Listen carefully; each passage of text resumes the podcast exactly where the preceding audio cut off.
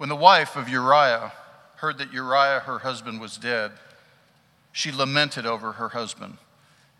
And when the mourning was over, David sent and brought her to his house, and she became his wife and bore him a son. But the thing that David had done displeased the Lord. And the Lord sent Nathan to David. He came to him and said to him, There were two men in a certain city, the one rich and the other poor. The rich man had a very many flocks and herds, but the poor man had nothing but one little ewe lamb, which he had bought. And he brought it up, and it grew up with him and with his children. He used to eat of his morsel and drink from his cup, and lie in his arms, and it was like a daughter to him. Now there came a traveler to the rich man, and he was unwilling to take one of his own flock or herd to prepare for the guest who had come to him. But he took the poor man's lamb and prepared it for the man who had come to him. Then David's anger was greatly kindled against the man. And he said to Nathan, As the Lord lives, the man who has done this deserves to die, and he shall restore the lamb fourfold because he did this thing and because he had no pity. Nathan said to David, You are the man. Thus says the Lord, the God of Israel I anointed you king over Israel, and I delivered you out of the hand of Saul, and I gave you your master's house and your master's wives into your arms and gave you the house of Israel and of Judah. And if this were too little, I would add to you as much more. Why have you despised the word of the Lord to do what is evil in his sight? You have struck down Uriah the Hittite with the sword, and have taken his wife to be your wife, and have killed him with the sword of the Ammonites. Now, therefore, the sword shall never depart from your house, because you have despised me and have taken the wife of Uriah the Hittite to be your wife. Thus says the Lord Behold, I will raise up evil against you out of your own house, and I will take your wives before your eyes and give them to your neighbor, and he shall lie with your wives in the sight of this sun, For you did it secretly, but I will do this thing before all Israel and before the sun. David said to Nathan, I have sinned against the Lord. Father, may we be sober in our self judgment, slow to speak, quick to listen, slow to become angry. And Lord, may we be quick to be drawn to you for your love and for your forgiveness. Pray this through Christ our Lord. Amen. well, what was a sermon series that seemed to be trending upward, seemed to be going fine, following the establishment of the monarchy of Israel. David was ascending, he was established, his, his citadel, fortress city of, of Jerusalem is established, and God promises that David's house will be established forever, that God's loving kindness would, kindness would be put on David's son and his, and his descendants. And then last week we had a startling reminder of the frailty of our own humanity. In fact, in our, our little tagline, you're made to be fully human, there's this recognition that as long as we're clothed in this flesh, as St. Paul says, we're going to be prone to sin.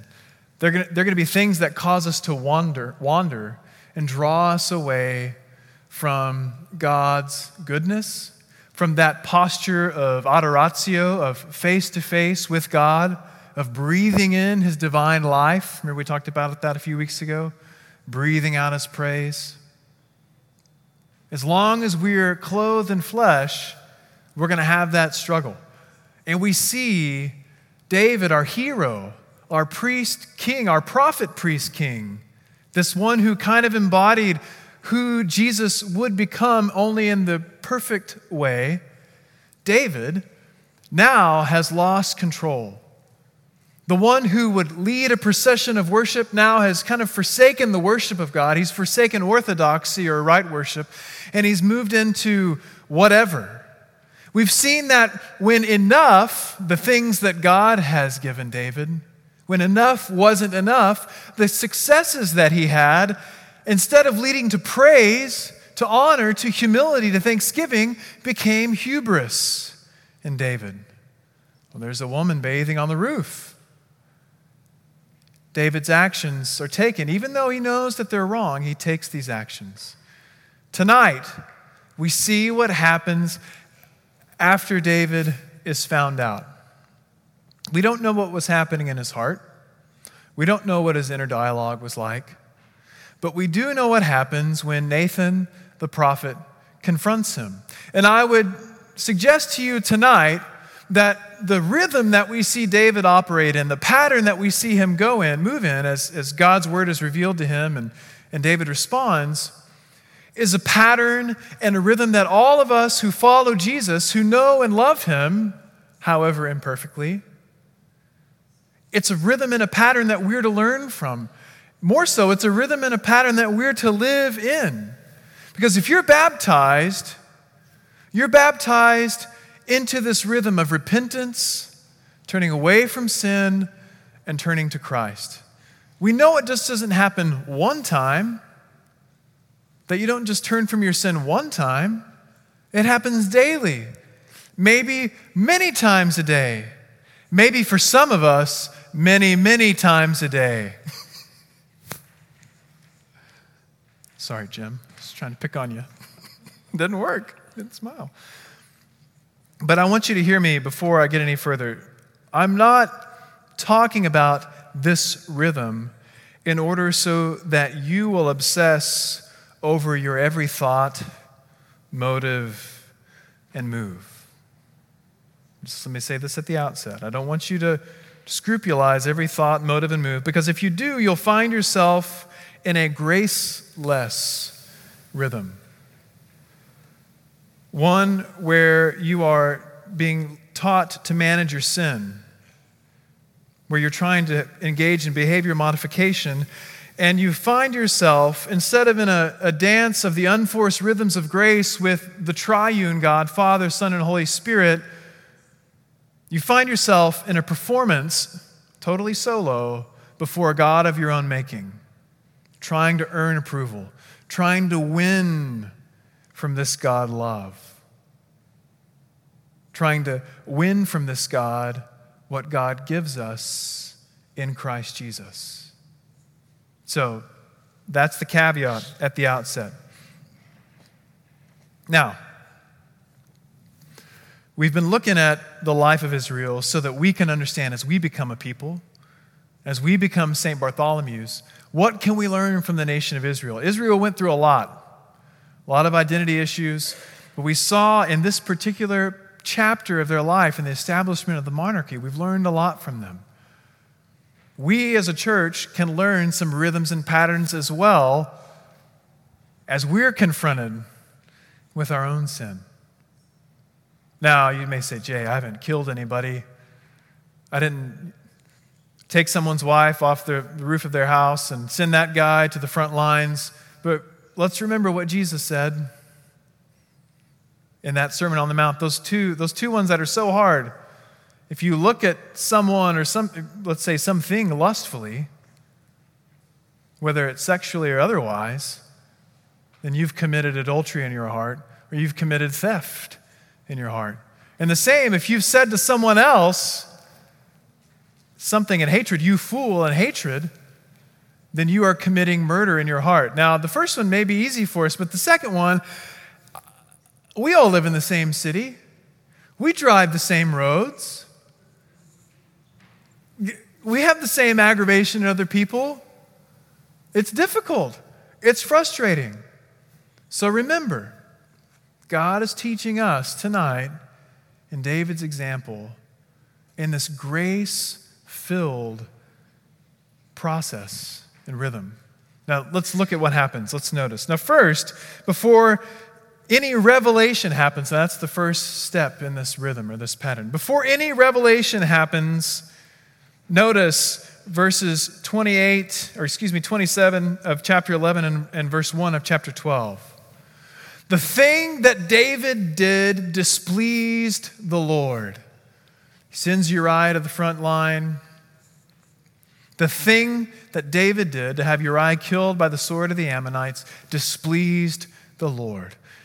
And God did not sit aloofly, but he took action. Verse 1 of chapter 12. This is, there's a beautiful symmetry here. And the Lord sent Nathan.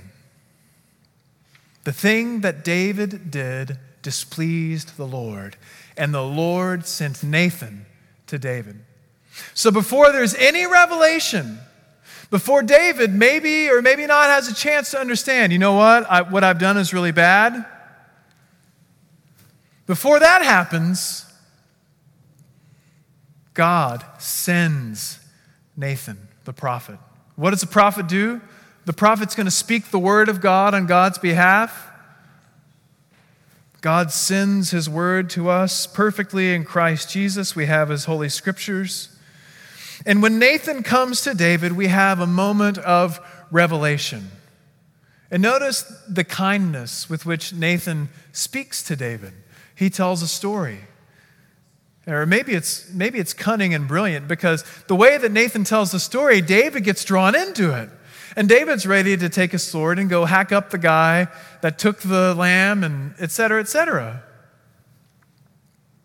So even before David as he's hearing this revelation, even before he understands his culpability, his sin, in the way that 2 Samuel lays it out, even before that, he's caught up in this moment.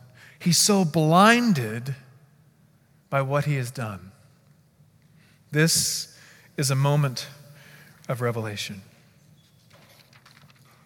Then, as if it wasn't spelled out clearly enough, as David issues his warning to the man who took the poor man's lamb.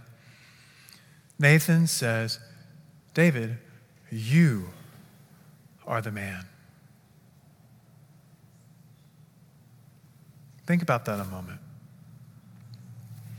This one who was the king par excellence of Israel, this one who brought the ark back, David you are the man. This one to whom God promised his steadfast, faithful, covenant love to be upon him and his house through all generations. You are the man. And in the midst of this revelation, pointed revelation, we can reflect on our own lives.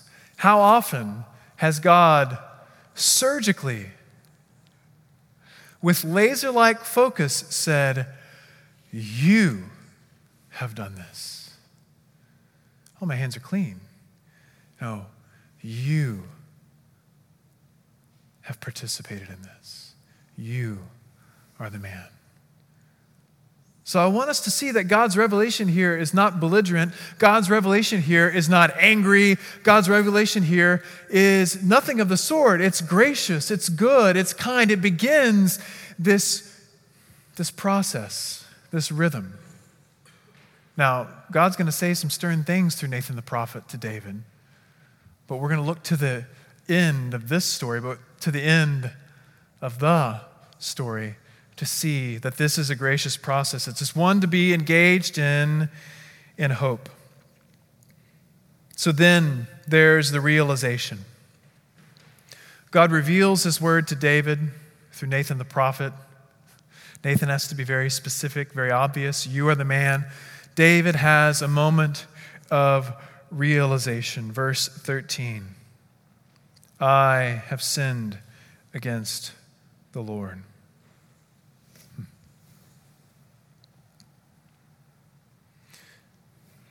This is the moment when we realize that something wrong has been done.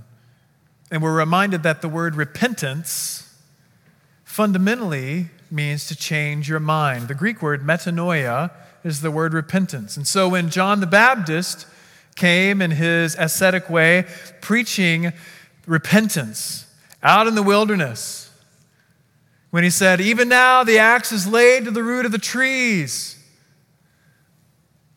even now, the threshing floor is here, the winnowing fork is here, the fire has come. he was trying to draw Israel to a change of mind, to a change of heart. Just wait, because in Advent, we'll get to live that. We'll get to hear that and imbibe that and breathe that in. But for now, we remember that repentance is changing of mind. David realizes, I have sinned against the Lord. And we know that in that moment of realization, Psalm 51 is the, is the fruit of that. He knows that he needs to turn away from the things that he's done. He can't make complete reparations. He can't give to the man, the poor man, four lambs for the one that he took because Uriah is dead. At this moment, perfect justice cannot be performed. And that can be disheartening.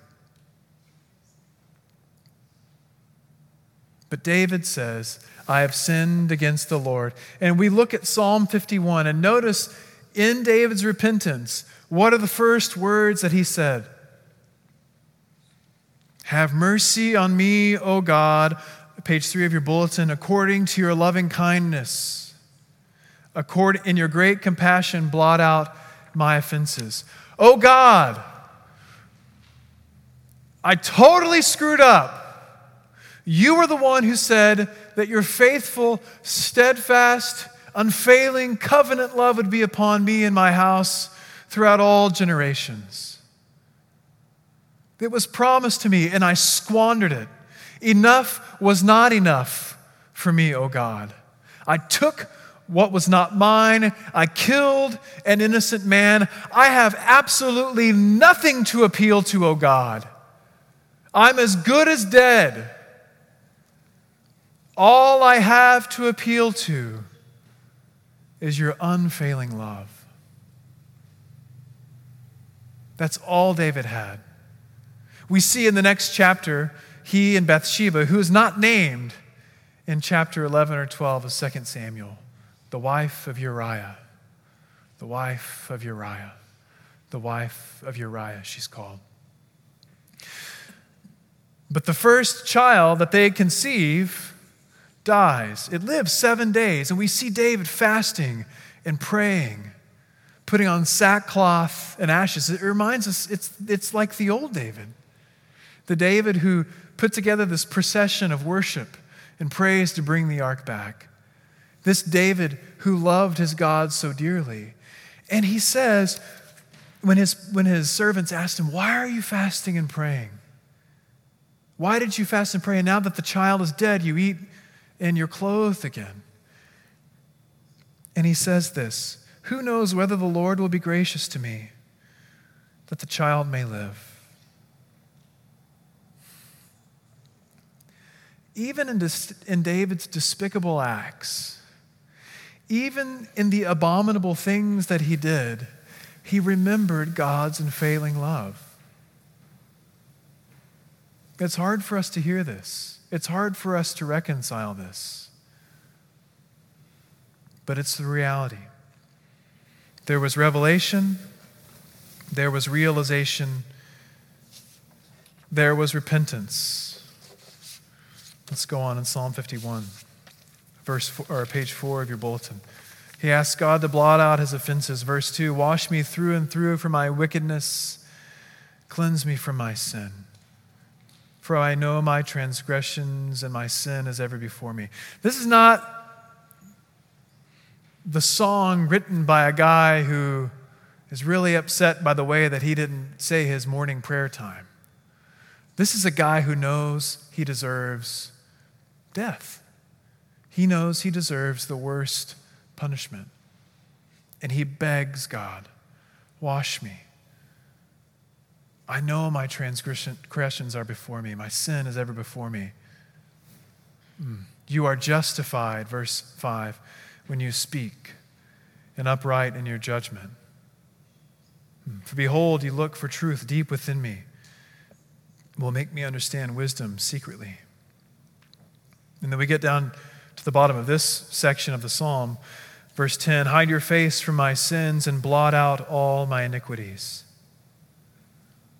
Create in me a clean heart, O God, and renew a right spirit within me.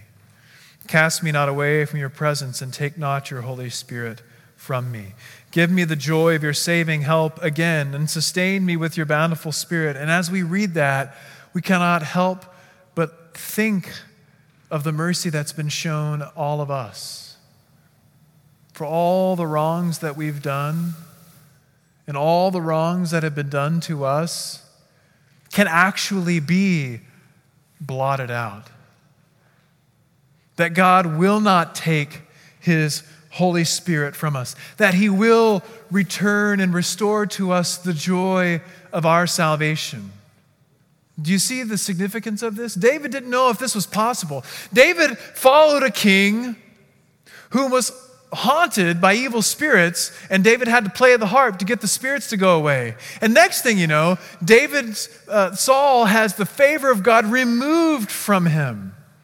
David is begging for his life, and he's appealing to that same love that God promised would be on him and his house forever. David didn't know what God would answer. But because David was a man after God's own heart, he could say, Who knows? Maybe God will be gracious to me. Maybe he will forgive me. So, in that moment of repentance, we have a foreshadowing of restoration. It's not in your bulletin. I don't know why the lectionary does this, but the second half of verse 13 in chapter 12 of 2 Samuel, Samuel says this, or excuse me, Nathan said to David, The Lord also has put away your sin. You shall not die. After Samuel prophesied all the terrible things that were going to happen to David and his house, rightly deserved because of what David did, David acknowledges his sin. There's this moment of repentance, and we see restoration. Now, it's restoration in part, but it foreshadows restoration perfectly, beautifully. There was another guy who was an awful sinner. He was a guy who killed people. He was someone, not Nathan the prophet, but another prophet, our Lord Jesus Christ, the risen Christ, ascended Christ, knocked off his donkey, and this man, Saul, who was seething in his heart, who was zealous to kill Christians, Saul has a radical conversion. Saul lives with the brothers, the brethren of the way, these Christians. And at the beginning of Acts chapter 13, the church is praying and fasting. I believe they're at Antioch. And Barnabas and Saul are sent off on mission. They go to Cyprus and they end up at Antioch of Pisidia. And now his name isn't Saul anymore because they don't because he is the guy that uh, oversaw the killing of Christians, Stephen, namely, the first martyr, martyr of the church.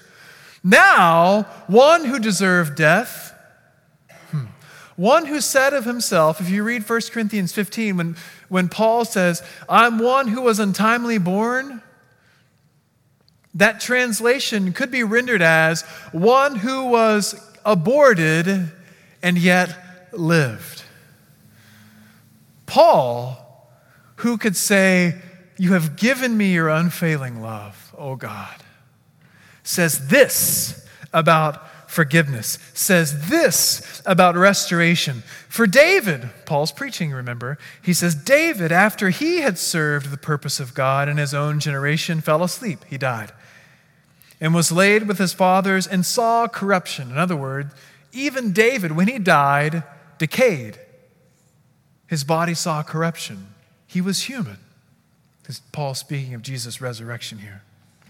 But he, Jesus, whom God raised up, did not see corruption.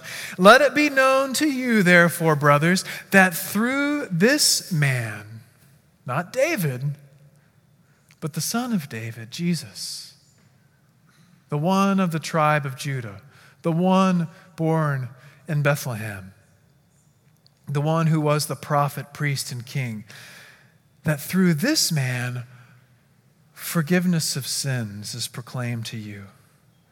And by him, everyone who believes is freed from everything from which you could not be freed by the law of Moses. Somehow, somewhere, some way, David understands or knows that there is a deeper forgiveness that was preached in that law of Moses foreshadowing to the new covenant that Jeremiah would write of and that Ezekiel would write of. In his lowest moment, in his cry for mercy, he foreshadows this forgiveness that didn't come through David, who saw corruption, Paul, who was also a notorious sinner, who also deserved death, who also deserved punishment and separation from God. Paul could preach and proclaim that in him, Jesus, the one who did not see corruption, the one whom God raised from the dead, in him there is forgiveness. So, this rhythm that we're invited into, this pattern that we're invited into, it's sobering, it's solemn, but it is full of hope. It is full of grace. God's grace goes before it. God's grace is in it and through it, and God's grace finishes it. It's a pattern of revelation. God reveals to us His Word, orthodoxy, right worship, right living. There's realization that we are just not living in the order that God has set out for us. There's an opportunity and a moment of repentance where we can change our minds, where we can know that we're not stuck in this forever. In restoration. Guys, this is the gospel. If we can't get excited about this, if we can't be thankful for this, Lord, awaken our hearts. This, this is the hope that David had, despite his despicable acts. This is the hope that David had. Now remember, I'm not telling you all this so that you will obsess over every thought, motive, or move. If you do, you won't live in the unforced rhythms of grace. Rather, you'll find yourself in a life of sin management. That's not why Christ died for you, so that you could try harder You'll find yourself in a life of behavior modification. Well, it's kind of like Whole 30, but with the Bible. And after probably decades of doing that, you'll realize that you've been performing for a God of your own creation. That is not the God of the Bible. That is not the God who sent his only Son, our Lord Jesus Christ. And that is not the God who enlivens us, who seals us in that restoration by his Holy Spirit. Friends, this is the pattern of those who are baptized. If you're baptized, this is the kind of life that you live. You know you're sinful. You know you're screwed up. You know you've got more crap to deal with than you can handle. And that's why you repent and beg God for his help. Because at the end of the day, the only way to live the life that Christ preached about in the Sermon on the Mount the only way to live the life that we see, that He, that he shows us forth, is, is by His empowering, is by His grace, is by the power of the Holy Spirit. So, what's the takeaway of all this? What, what's the takeaway for us as we're becoming St. Bartholomew? So, first of all, you need to be open to correction from God. And God might correct you through someone else. And we're not going to adopt a, a, habit of getting on our high horses and walk around. Well, I noticed the other day that you were, you know, that, that's not what I'm talking about. But we have to be open to that revelation from God through His Holy Scriptures in moments of worship, in moments of quiet. But most of all, we have to be a people who can savor this good news. This benefits not just us, but all those who are near and far off.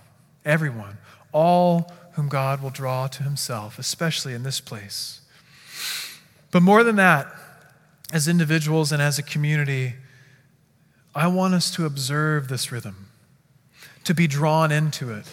Do you see what I mean when I say it's part of the unforced rhythms of grace? It's something that God draws us into. You notice that the guys that followed Jesus, Jesus said, Hey, you didn't follow me here because you saw the signs and you believed in me. You just want more food. Well, uh, uh, actually, he's right. It doesn't matter what your motive is, get to Jesus. Feed on him. He's the bread of life, and be sustained by him. So we want to observe this rhythm, be drawn into it, learn the unforced rhythms of grace by it, because the grace of God and God Himself goes before us. It pursues us and it restores us. Let's pray. God, we love you. Hmm. Forgive us for being so numb to how good you are to us. Hmm. We thank you for loving us and not and not totally removing your grace and your spirit from us. But thank you, Lord, that you call us into this rhythm to hear your word, to realize the depth of our wrong, to repent, to change our minds, and then to receive restoration from you. So now, Lord, just a moment of quiet. We quiet our minds and we acknowledge our sin. We change our minds. And just in a moment of quiet, just receive the restoration of God.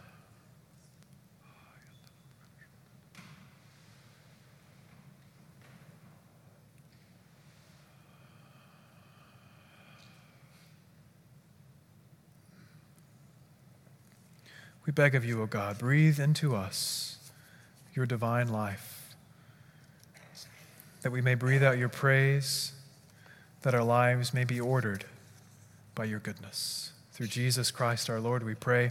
Amen.